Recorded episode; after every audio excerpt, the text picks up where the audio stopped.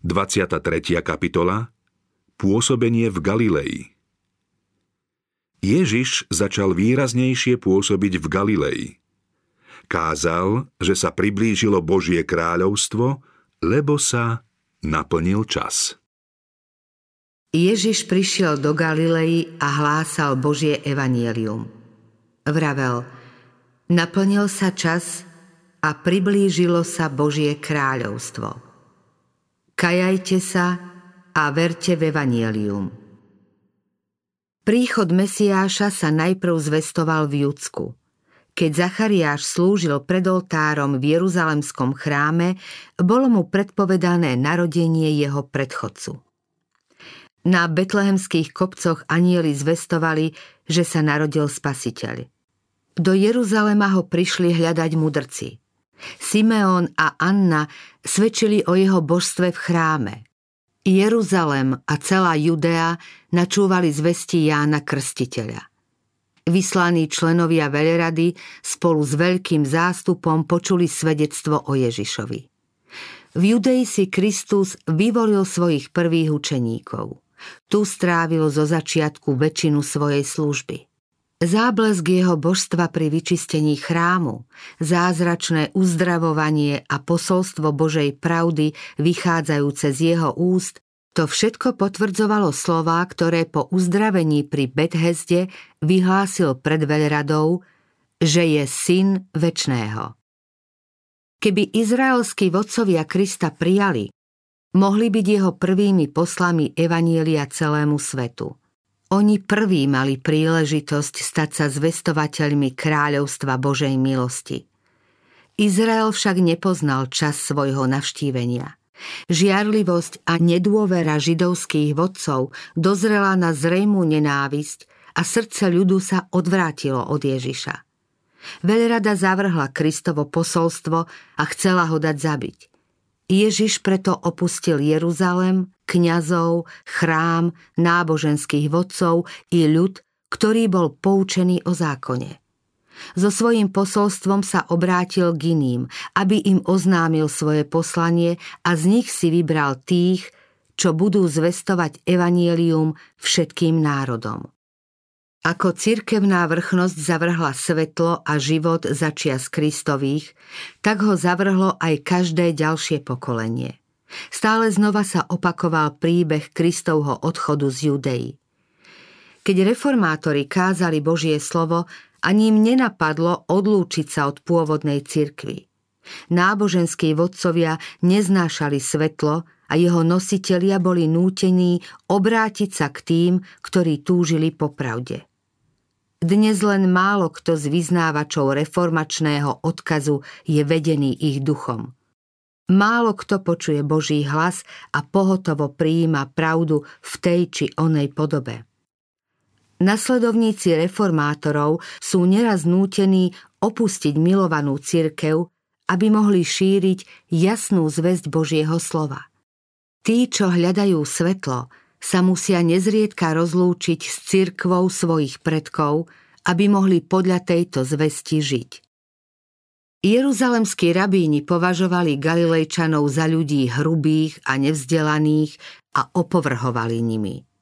Napriek tomu to boli ľudia so srdcom otvorenejším pre spasiteľovo dielo. Boli pravdivejší a úprimnejší, nie príliš fanatickí, pritom ochotnejší prijať pravdu. Ježiš nešiel do Galilei hľadať pohodu ústrania a samoty. V tom čase bola táto provincia preľudnená, žilo tu oveľa viac obyvateľstva rôznych národností ako v Judei. Keď Ježiš šiel cez Galileu, uzdravoval a učil ľudí. Hrnuli sa k nemu zástupy z miest a dedín. Mnohí prichádzali aj z Judei a z okolia. Často bol nútený skryť sa pred nimi. Načenie bolo také veľké, že musel byť opatrný, aby sa rímske úrady nezačali obávať povstania. Svet nikdy predtým nezažil nič podobné. Nebo sa skláňalo k ľuďom. Vyhladnuté a smedné duše, ktoré tak dlho očakávali záchranu Izraela, tešili sa teraz z milosti, láskavého spasiteľa. Aktuálne posolstvo Jadrom Kristovho kázania bola zväzť, naplnil sa čas a priblížilo sa Božie kráľovstvo. Kajajte sa a verte v Evanielium. Posolstvo Evanielia, ktoré zvestoval sám Spasiteľ, vychádzalo z proroctiev. Čas, ktorý sa podľa jeho slov naplnil, bolo obdobie, na ktoré aniel Gabriel upozornil proroka Daniela. Tento Boží posol povedal 70 týždňov je určených pre tvoj ľud a pre tvoje sveté mesto na ukončenie priestupku, na skoncovanie s hriechom a na zmierenie viny, na privedenie väčšnej spravodlivosti, na zapečatenie videnia proroka a na pomazanie veľsvetine. Prorocký deň znamená jeden rok. 70 týždňov, to je 490 dní, predstavuje 490 rokov. Začiatok tohto obdobia bol stanovený. Vec a cháp. Odvtedy, čo vyšlo slovo o návrate a vybudovaní Jeruzalema, až po pomazanie kniežaťa, bude 7 týždňov. Za 62 týždňov opäť bude vybudovaný s námestím a ulicami, aj keď v čase útrap. Rozkaz o vyslobodení a vybudovaní Jeruzalema, doplnený dekrétom Artaxerxa Longimana, vyšiel na jeseň roku 457 pred Kristom. Od toho času siaha 483 rokov do jesene roku 27 po Kristovi. Podľa proroctva malo toto obdobie siahať až k Mesiášovi, pomazanému. Roku 27 po Kristovi bol Ježiš pri krste pomazaný Duchom Svetým a čoskoro potom začal verejne pôsobiť. Vtedy sa zvestovalo posolstvo Naplnil sa čas. Aniel potom povedal, uzavrie pevnú zmluvu s mnohými za jeden týždeň. To je sedem rokov. Počas siedmých rokov, odvtedy, čo spasiteľ začal svoje pôsobenie, malo sa evanielium hlásať predovšetkým Židom. Tri a pol roka ho mal zvestovať sám Kristus a potom jeho apoštolovia. Na pol týždňa zastaví zábytnú pokrmovú obeď. Na jar roku 31 po Kristovi bol Mesiáš, tá pravá obeď, obetovaný na kríži. Vtedy sa chrámová opona roztrhla vo dvoje na znamenie, že posvetný význam obetných slúžieb sa skončil. Nadišla chvíľa, keď pozemské obete stratili význam. Jeden týždeň, 7 rokov, sa skončil roku 34 po Kristovi. Ukameňovaním Štefana Židia definitívne spečatili svoje zavrhnutie Evanielia. Prenasledovaním rozohnaní učeníci chodili a hlásali slovo. Zanedlho potom sa z prenasledovateľa Saula stal Pavol, apoštol pohanov. Čas Kristovho príchodu, jeho pomazanie Duchom Svetým, jeho smrť a kázanie Evanielia pohanom, to všetko bolo v písme presne predpovedané. Židovský ľud mal prednosť, že tieto proroctvá smel pochopiť a v Ježišovom poslaní poznať ich naplnenie. Kristus zdôraznil učeníkom význam štúdia prorockého odkazu – keď hovoril o Danielovom proroctve vo vzťahu k svojej dobe, povedal Kto číta, nech pochopí. Po svojom zmrtvých staní vysvetľoval učeníkom všetkých prorokov, čo sa na ňo v celom písme vzťahovalo. Spasiteľ hovoril ústami všetkých prorokov. Kristov duch, ktorý bol v nich, vopred svedčil o Kristových utrpeniach a o sláve, ktorá po nich nasledovala. Bol to Gabriel, aniel najvyššej hodnosti po Božom synovi, ktorý prišiel s Božím posolstvom k Danielovi. Gabriela, svojho aniela, poslal Kristus, aby milovanému Jánovi ukázal budúcnosť a požehnanie, ktoré je vyslovené nad tými, čo počúvajú slová proroctva a zachovávajú, čo je v ňom napísané, lebo čas je blízko.